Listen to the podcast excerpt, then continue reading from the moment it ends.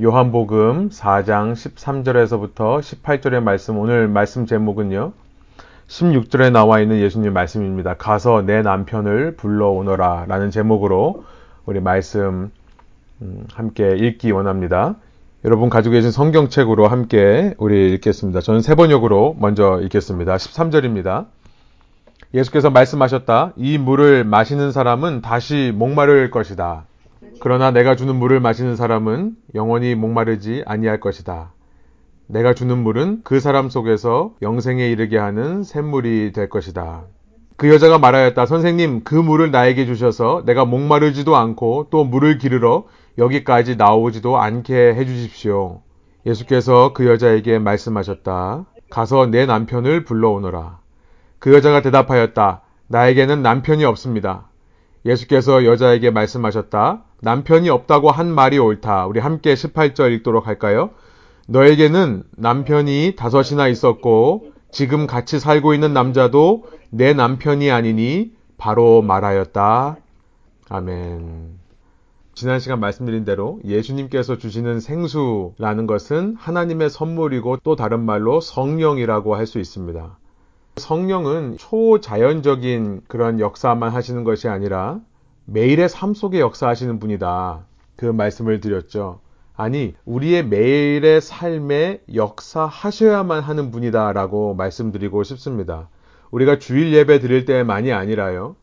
밥 먹을 때도, 운전할 때도, 사람들과 만나 대화할 때도, 우리 학생들이 공부할 때도, 직장인들이 직장 생활을 할 때도, 비즈니스를 경영할 때도, 우리의 매일의 삶 속에 성령님께서 찾아와 주셔야지만 우리의 삶이 가능하다.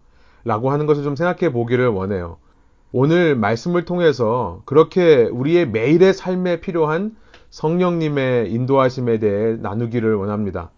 예수님께서는 사마리아의 한 우물가에서 한 여인을 만나시고 계십니다. 그리고 그 여인 속에 있는 목마름의 문제, 갈증의 문제를 마주하십니다. 그녀의 삶에 무언가 짓누르는 문제가 있습니다. 그래서 그녀는 정오에 그 뜨거운 태양 아래 물을 기르러 나와야만 했습니다. 그런데 예수님께서 그녀에게 말씀을 하십니다. 13절이에요. 이 물을 마시는 사람은 다시 목마를 것이다. 이렇게 말씀하시고 나서 14절. 그러나 내가 주는 물을 마시는 사람은 영원히 목마르지 아니할 것이다. 내가 주는 물은 그 사람 속에서 영생에 이르게 하는 샘물이 될 것이다. 라고 말씀합니다. 내가 주는 물은 그 사람 속에서 영생에 이르게 하는 샘물이다. 세번역이 지금 영생에 이르게 하는 샘물이라고 번역하고요. 또 개혁개정은 이렇게 번역합니다. 영생하도록 솟아나는 샘물이다. 이렇게 번역을 하는데요. 저는 두 번역 다 조금 뭔가 부족한 것 같습니다. 저는 원어의 의미를 그대로 제가 이해하기에는 이런 말입니다. 영생에 이르기까지 솟아나는 샘물이 되리라. 영어 ESV가 훨씬 더 잘 번역하죠. A spring of water welling up to eternal life. 영생에 이르기까지 솟아나는 샘물이 된다. 지금 그 하나님의 선물이라고 하는 성령이 내가 너희 속에 주는 물이 되는 것인데 그 물은 너희가 성령을 받으면 하나님의 영이신 성령을 받으면 그것은 영생에 이를 때까지 내 속에서 솟아나는 샘물이 될 것이다. 이런 의미인 것입니다. 그러니까 이 물을 마셔야지만 영생할 것이다라는 의미로 세번역과 개혁개정은 번역했지만요. 이렇게 번역하고 나면 그 영생에 갈 때까지 계속해서 너 속에서 그 성령의 샘이 나올 것이다라는 의미가 되겠죠. 그녀를 짓누르고 있는 문제가 있습니다. 그녀로 하여금 정오에 물을 기르러 나오게 하는 그 문제, 그 문제는 실은 정도의 차이는 있지만 우리 속에도 있는 문제입니다. 그것은 집착이라는 것의 문제예요. attachment라고 하는데요. 영어로 attachment, attach라는 동사는 붙다라는 말이죠. 집착이라는 것은 무언가에 붙게 되는 것을 말합니다. 우리는 이 땅을 살면서 영생에 이르기 전까지 이 세상 속에서 죄라는 것에 집착되어 삽니다. 죄라는 것에 붙어서 사는 겁니다. 이 땅을 사는 한 죄에 붙어서 살지 않는 사람은 아무도 없습니다. 모두가 다 그렇게 살아요. 그렇기 때문에 그 죄에 붙어 있는 우리의 삶 속에 끊임없이 갈증이 있는 겁니다. 목마름이 있는 거죠. 우리의 영혼과 마음에 그 목마름이 있는 것입니다. 이 죄에 대한 집착, 죄에 붙어 있는 것 때문으로부터 이 땅에 있는 모든 문제들이 발생합니다. 우리는 욕심에 집착하게 됩니다. 그렇죠. 하나 가져서 성이 안 풀리죠. 내가 원하는 그것을 가지면 가지는 순간 다른 것에 욕심이 돌아가게 됩니다. 아무리 소유해도 만족되지 않는 집착이 바로 욕심에 대한 집착이죠. 우리가 죄에 집착되어 있기 때문에 어쩔 수 없이 우리는 이 땅을 사는 한 욕심에 집착됩니다. 성공에 집착됩니다. 우리는 형통함, 뭐 안정이라는 말로 표현할 수 있겠지만 이 땅에서 더 많이 가지고 더 떳떳하게 남부럽지 않게 살고 싶은 마음에 집착됩니다. 이것은 우리 속에 있는 교만이 나타나는 모습입니다. 우리는 교만한 모습, 내가 그래도 저 사람보다는 낫다라고 하는 삶을 증명해 보고자 하는 교만 속에 집착되어 살아가는 겁니다. 또 인기에 집착을 하죠. 사람들이 나를 어떻게 평가하고 나를 어떻게 보는가. 그래서 이미지 관리를 합니다. 더 인정받으려고 하고 더 관심받고 싶어 하는 그 인기에 집착되어 살아가는 겁니다.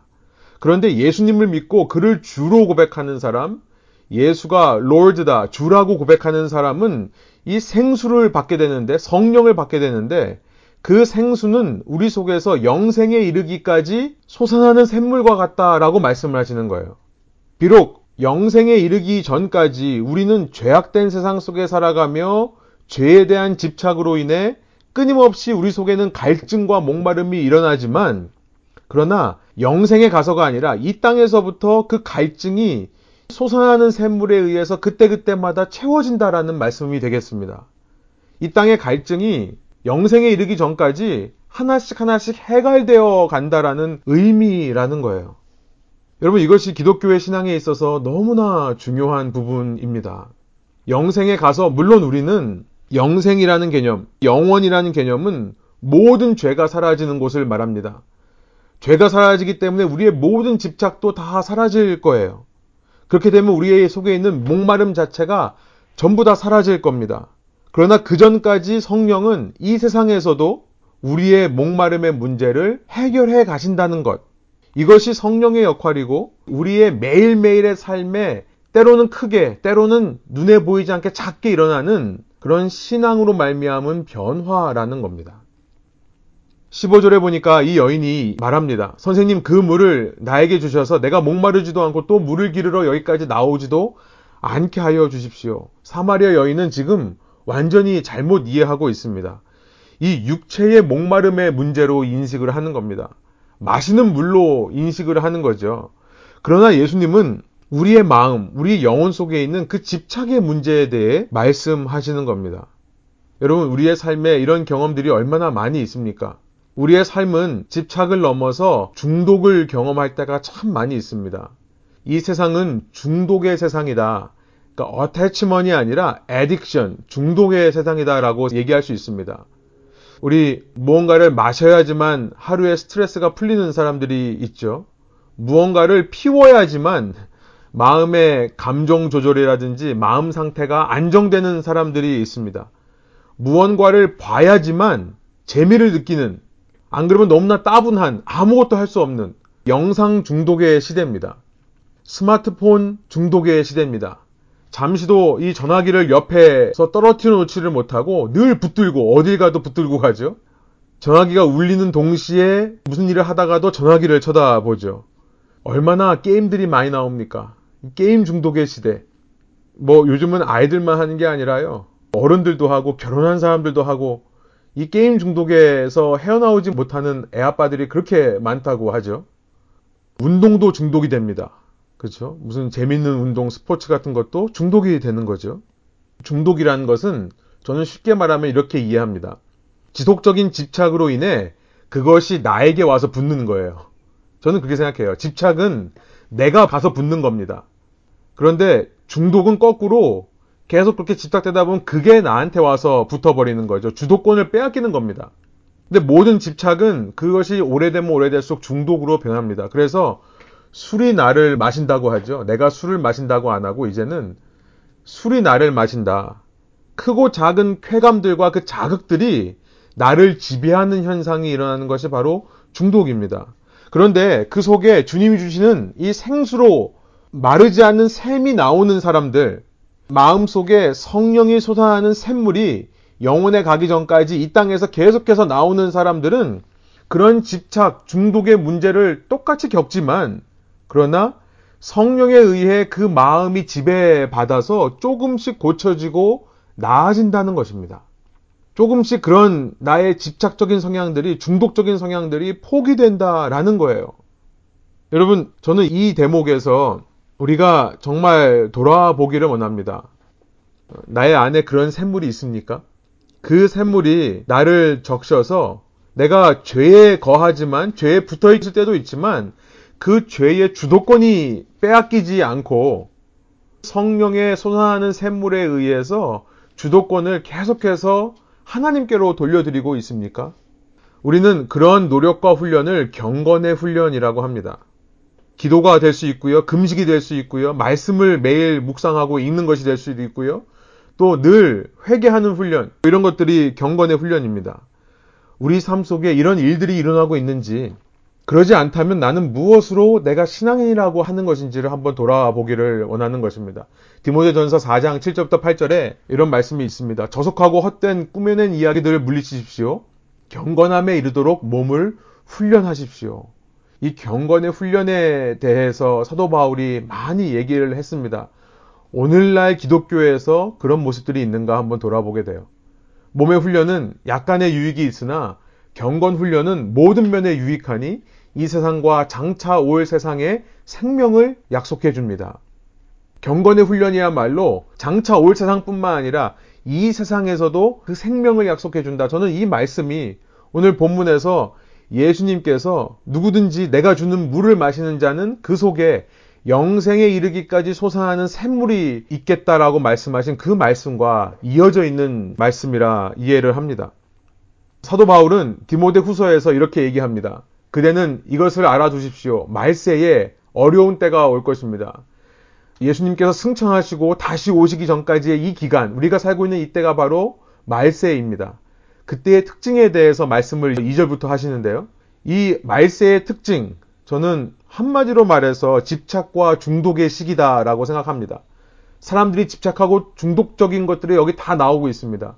2절, 사람들은 자기를 사랑하며 돈을 사랑하며 뽐내며 교만하며 하나님을 모독하며 부모에게 순종하지 아니하며 감사할 줄 모르며 불경스러우며 무정하며 원한을 풀지 아니하며 비방하며 절제가 없으며 난폭하며 선을 좋아하지 아니하며 배신하며 무모하며 자만하며 하나님보다 쾌락을 더 사랑하며 그 다음에 5절 이렇게 말씀합니다. 겉으로는 경건하게 보이나 경건함의 능력은 부인할 것입니다.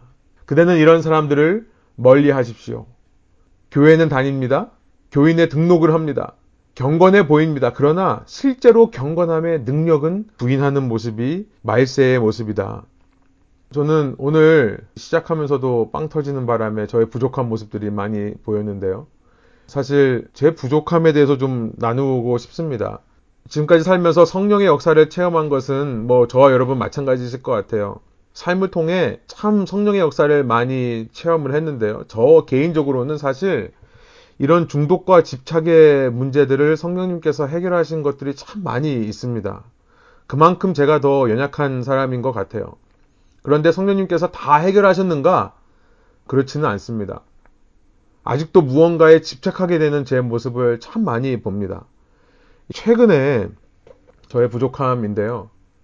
여러분, 이 자리에서만 나눕니다. 다른 데서는 또 이 시간 이후에는 저를 보실 때 그런 모습으로 보시지 않았으면 성령께서 이제 후에 나누겠습니다만 역사하셨기 때문에요.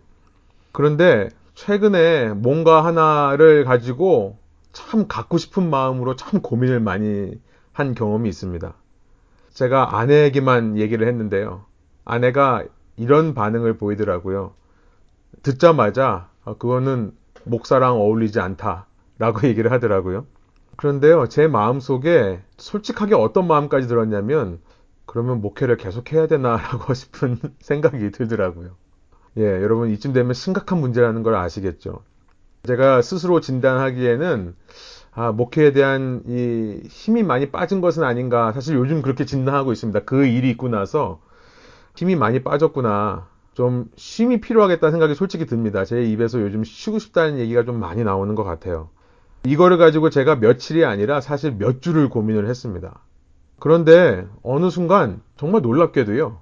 그 마음이 언제 있었냐는 듯이 싹 사라지더라고요. 그리고 더 이상 그것이 방해가 안 됩니다. 제가 그 마음이 사라졌던 것은 목사에게 어울리지 않는 것이라서가 아니었습니다. 내가 그것을 소유하면 누군가가 나에게 상처를 받을까봐 하는 마음도 아니었어요. 목사라서 접은 게 아니라는 겁니다. 그랬다면 그것은 하나님과는 상관없는 일일 거예요. 그저 철이 든 거겠죠? 윤리 도덕적으로 찔려서 억지로 참는 거겠죠. 그러나 속으로는 근본적인 해결이 일어나지 않은 문제일 겁니다. 성령의 역사는요, 근본적인 해결을 우리 가운데 이루십니다. 그러니까 어떻게 성령께서 제게 역사하셨는지는 제가 좀 이따가 다시 나누도록 하겠습니다. 예수님은 바로 이런 샘물에 대해 말씀하시는 거예요. 이런 샘물, 영생에 가서 해결된 문제가 아니라 그 영생에 이르기까지 우리 속에서 그런 중독과 집착들의 문제가 하나씩 하나씩 해결될 수 있는 그 능력을 가지고 있는 샘물, 성령에 대해 말씀하시는 겁니다. 그런데 그러기 위해 예수님은 이 여인의 마음 속으로 한 걸음 더 깊이 들어가셔야만 했습니다. 여러분, 우리가 현상적인 문제가 눈에 띄기 때문에 현상적인 것을 보고 아, 이 사람에게 문제가 있구나 하는 것을 우리가 파악할 수 있습니다. 그러나 그 겉으로 드러나는 보이는 문제가 아닌 좀 더 근본적인 문제를 다뤄야 될 필요가 있죠. 우리는 자꾸 이 성화와 성숙이라는 것을 현상적인 문제, 겉으로 드러나는 문제, 우리 행동 양식의 변화 정도로만 생각할 때가 참 많이 있습니다. 이렇게 해야 된다라는 식으로 이해를 하는 거죠. 믿는 사람이면, 목사면, 이렇게 해야 된다, 혹은 이렇게 하지 말아야 된다라는 식의 이 행동 양식으로 이해를 하는 겁니다. 우리가 기독교 신앙이라고 하면서 알게 모르게 실은 이런 기준들을 상당히 많이 만들어 놨습니다. 그리고 서로에게 그런 기준들을 너무나 자연스럽게 강요하고 요구할 때가 많이 있습니다. 그래서 지금 교회 오기를 주저하는 사람들은요, 이유를 물어보면 하나같이 그 얘기를 하죠. 교회 가면 뭐 하지 말라, 뭐 하지 말라라는 얘기를 너무 많이 듣기 때문에 불편하다라는 얘기를 하죠. 물론 하지 말아야 됩니다. 그런데 기독교는 그 행동 양식의 변화를 얘기하는 종교가 아니라는 것도 동시에 말씀드리고 싶은 겁니다. 목회자로서 상처받는 말은 뭐냐면요. 목사니까 그러면 안 된다라는 말이에요. 물론 목사니까 그러지 말아야 하는 것이 맞습니다. 그런데 그런 말을 들으면 들을수록 목사는 이중적이 됩니다. 이중적이 돼요. 예, 제가 아는 목사님 중에요. 교인들 다니는 식당을 피해 다니는 목사님들이 있습니다. 그러니까 제가 전에 알던 목사님들도 한인들이 자주 가는 식당들 이렇게 피해 다니시는 목사님들이 있어요. 예, 그런 모습들을 보면 이제 걸림돌이 될까봐 방해가 될까봐 혹시나 두려워서 하시는 분들도 있지만 목사는 어때야 된다라고 하는 그런 정죄 의식 때문에 그러신 분들도 있는 것 같습니다. 저는 목사니까 그러지 말아야 된다는 말보다 그리스도이니까 하지 말아야 된다는 말을 하는 것이 더 맞다고 생각합니다. 그런 말을 하면 더 좋겠다. 서로에게 목사라서가 아니라 그리스도인으로서 어떤 행동 양식이 요구된다면 그런 것들을 얘기하면 좋겠다는 생각을 해요. 여러분, 성경의 신앙, 이 성령의 임재라는 것은 행동의 변화만을 의미하는 것이 아닙니다. 이것만으로는 집착과 중독의 문제가 해결되지는 못합니다. 게임 중독에 빠진 사람을 본 적이 있으십니까? 저는 이 청소년 사역하면서 많이 봤는데요. 게임 중독에 걸려있는 아이에게 게임하지 말라는 말이 도움이 될까요? 안 될까요? 예, 전혀 안 됩니다. 만일 게임하지 말라는 말로 그 아이가 게임을 그만둔다면 걔는 중독된 애가 아닙니다. 그러니까 그런 원리로 생각하시면 될 거예요. 행동 양식의 변화가 아니라 마음의 변화가 일어나야 됩니다. 게임하지 말라고 해서 하지 말라 해라라고 해서 하는 것이 아니라 하고 안 하고 하는 것이 아니라 그 마음에 변화가 일어나야 돼요. 기독교 신앙은 바로 그것을 얘기하는 거고요. 성령의 샘물이라는 것은 샘물과 같이 솟아나는 성령이라는 것은 바로 그것을 이야기를 하는 겁니다. 이런 마음의 변화가 있게 하기 위해 예수님은 이제 그 다음 절 16절 말씀을 하십니다. 우리 16절의 말씀 한번 같이 읽어보기 원합니다. 예수께서 그 여자에게 말씀하셨다. 가서 내 남편을 불러오너라. 너무나 생뚱맞은 예수님 말씀처럼 보입니다. 너무나 앞뒤 문맥과 맞지 않는 말씀처럼 보이지만 예수님은 지금 이 여인 속에 있는 그 목마름, 단지 육체의 목마름만이 아니라 그 육체의 목마름을 만들어낸 마음의 목마름, 영혼의 갈급함에 대해 아시고서는요, 그 정확한 문제를 진단하시기 위해 한 걸음 더 깊이 들어갑니다. 그녀가 목마른 이유는요, 그 물 기르러 나오는 수고를 안 할 수 있도록 집에 상수도를 마련해서 수도꼭지 틀면 물 나올 수 있도록 해주는 것이 문제 해결이 아니라는 것을 예수님은 아시는 거죠. 다른 여인들과 함께 어울려서 물 기르러 나오면요. 물 깃는 일이 힘들다고 느끼지 않을 수도 있습니다. 근본적인 해결은 물을 기르러 나오지 않을 정도로 내 집에 상수도관이 트이는 것이 아니라 동네 여인들과 함께 나올 수 있도록 물 기르러 나올 수 있도록 그것이 예수님의 해결책이라는 것을 알게 되는 거죠. 이렇게 사회에서 도태될 수밖에 없었던, 고립될 수밖에 없었던 이 여인의 근본 이유를 알려주시기 위해 예수님은 갑자기 오늘 우리가 듣기에는 너무나 퍼스널한, 너무나 개인의 사생활 영역인, 요즘은 그 어떤 신앙인도 침범할 수 없는 영역이 되어버렸습니다. 사생활 침해. 16절이야말로 예수님의 사생활 침해라고 할 수 있겠는데요. 오늘 우리의 시각으로는요. 그러나 그 근본 이유를 말씀하시는 거죠. 이후 이야기를 들어보면 이것이 왜 근본 이유에 대해 말씀하시는 것인지 알게 됩니다. 이 여인은 과거 다섯 명의 남편이 있었던 여인입니다. 그런데 그 남편이 죽었던지 혹은 이 여인이 마음에 안 들어서 내보냈던지 간에 다섯 번이나 남편과 이별을 했고요. 그리고 나서 지금은 남편은 아닌 사람과 살고 있는 여인이라는 것을 알게 됩니다. 참고로 말씀드리면 신명기 24장 1절에 보면 하나님의 법에 이런 말씀이 있습니다. 모세가 전한 법인데요. 남녀가 결혼을 하고 난 다음에 남편이 아내에게서 수치스러운 일을 발견하여 아내와 같이 살 마음이 없을 때에는 아내에게 이혼 증서를 써주고 그 여자를 자기 집에서 내보낼 수 있습니다.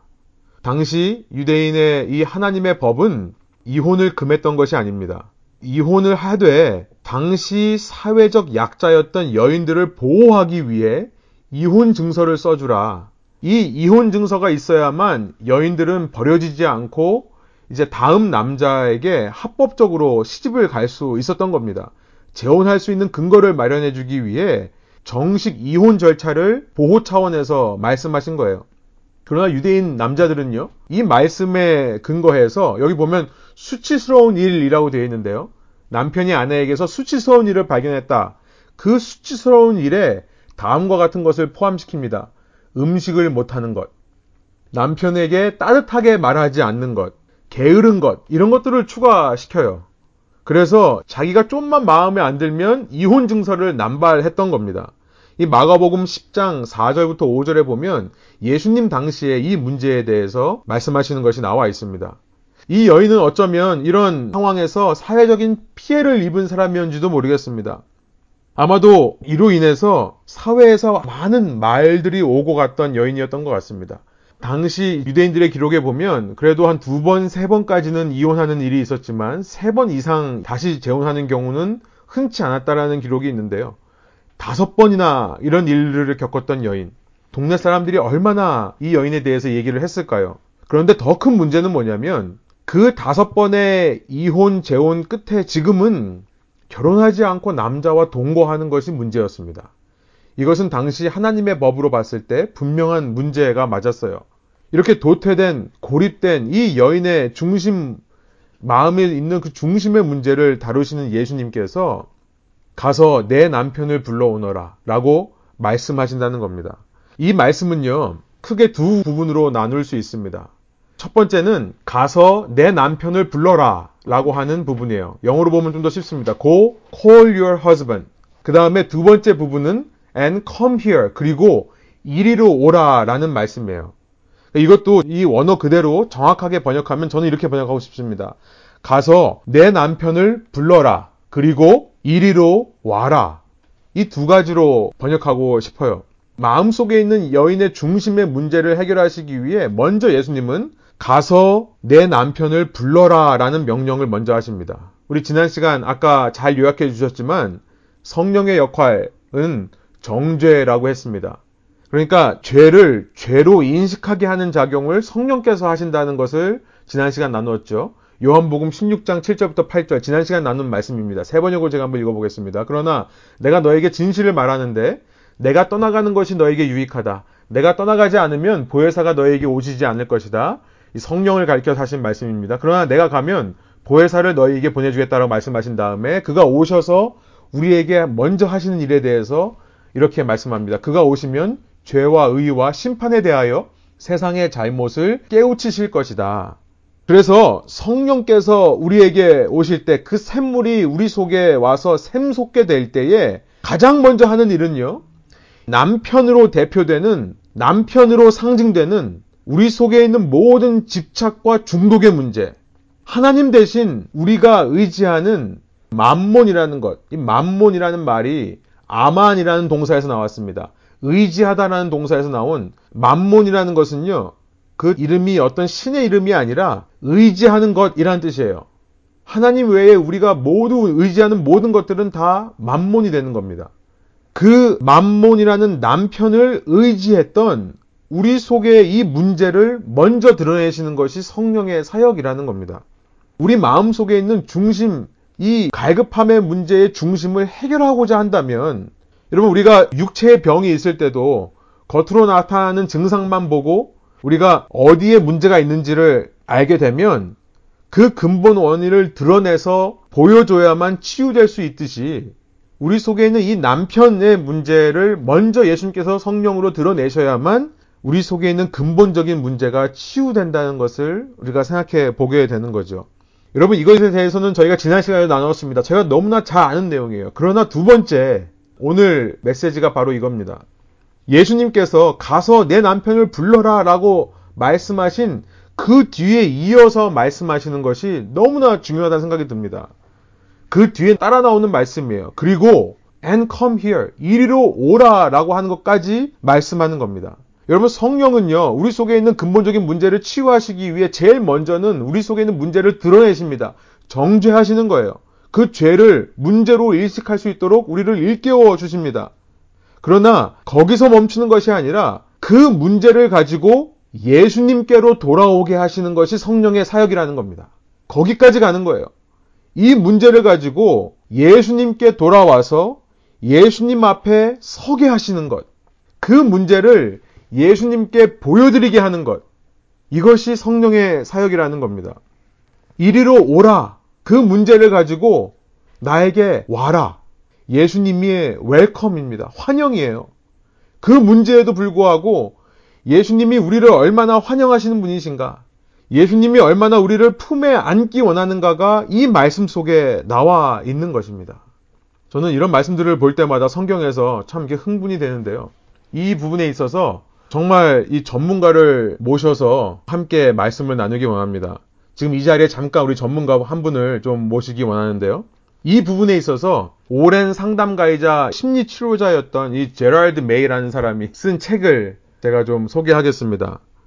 Addiction and Grace라고 아마 제가 교회 개척한 초기에 한번 이 책을 소개한 적이 있었던 것 같은데요.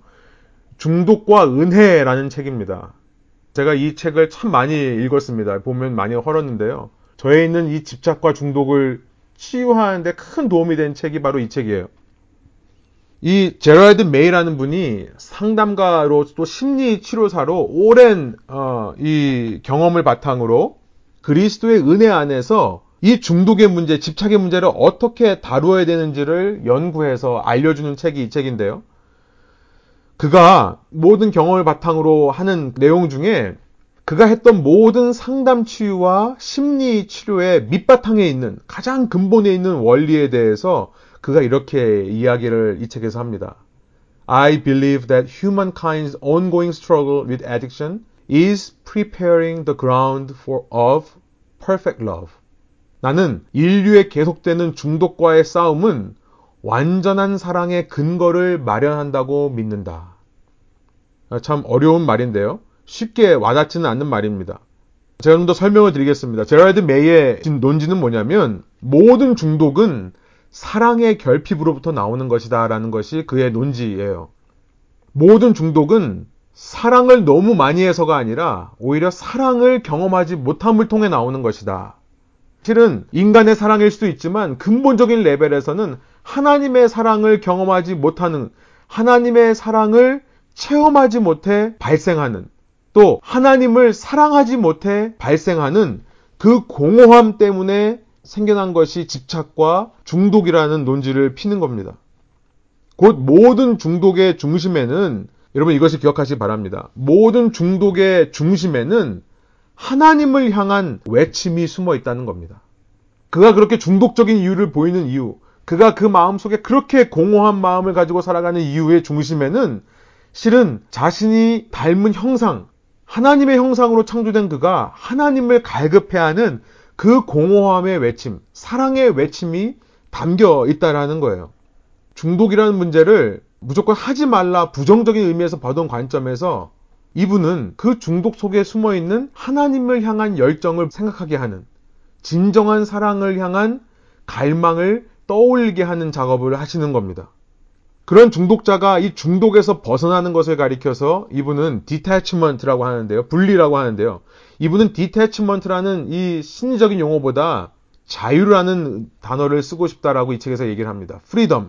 detachment라는 것은 우리가 흔히 알고 있는 무슨 재활치료 같은 그러니까 중독된 사람들이 가서 재활하고 오는 그런 곳에서 하는 것처럼 그것과 분리를 시켜서 하지 말라고 해서 그 활동을 못하게 하는 방식으로 일어나는 것이 아니라 그런 금욕적인 억제가 아니라 참 사랑을 발견하는 것이기 때문에 그는 자유라고 표현을 합니다. 자유로 표현하는 거예요. 중독에서부터 벗어나기 위해 참 사랑을 체험하게 해준다는 겁니다. 그래서 자유로워진 사람은요, 그 행동을 아예 하지 않는 것이 아닙니다.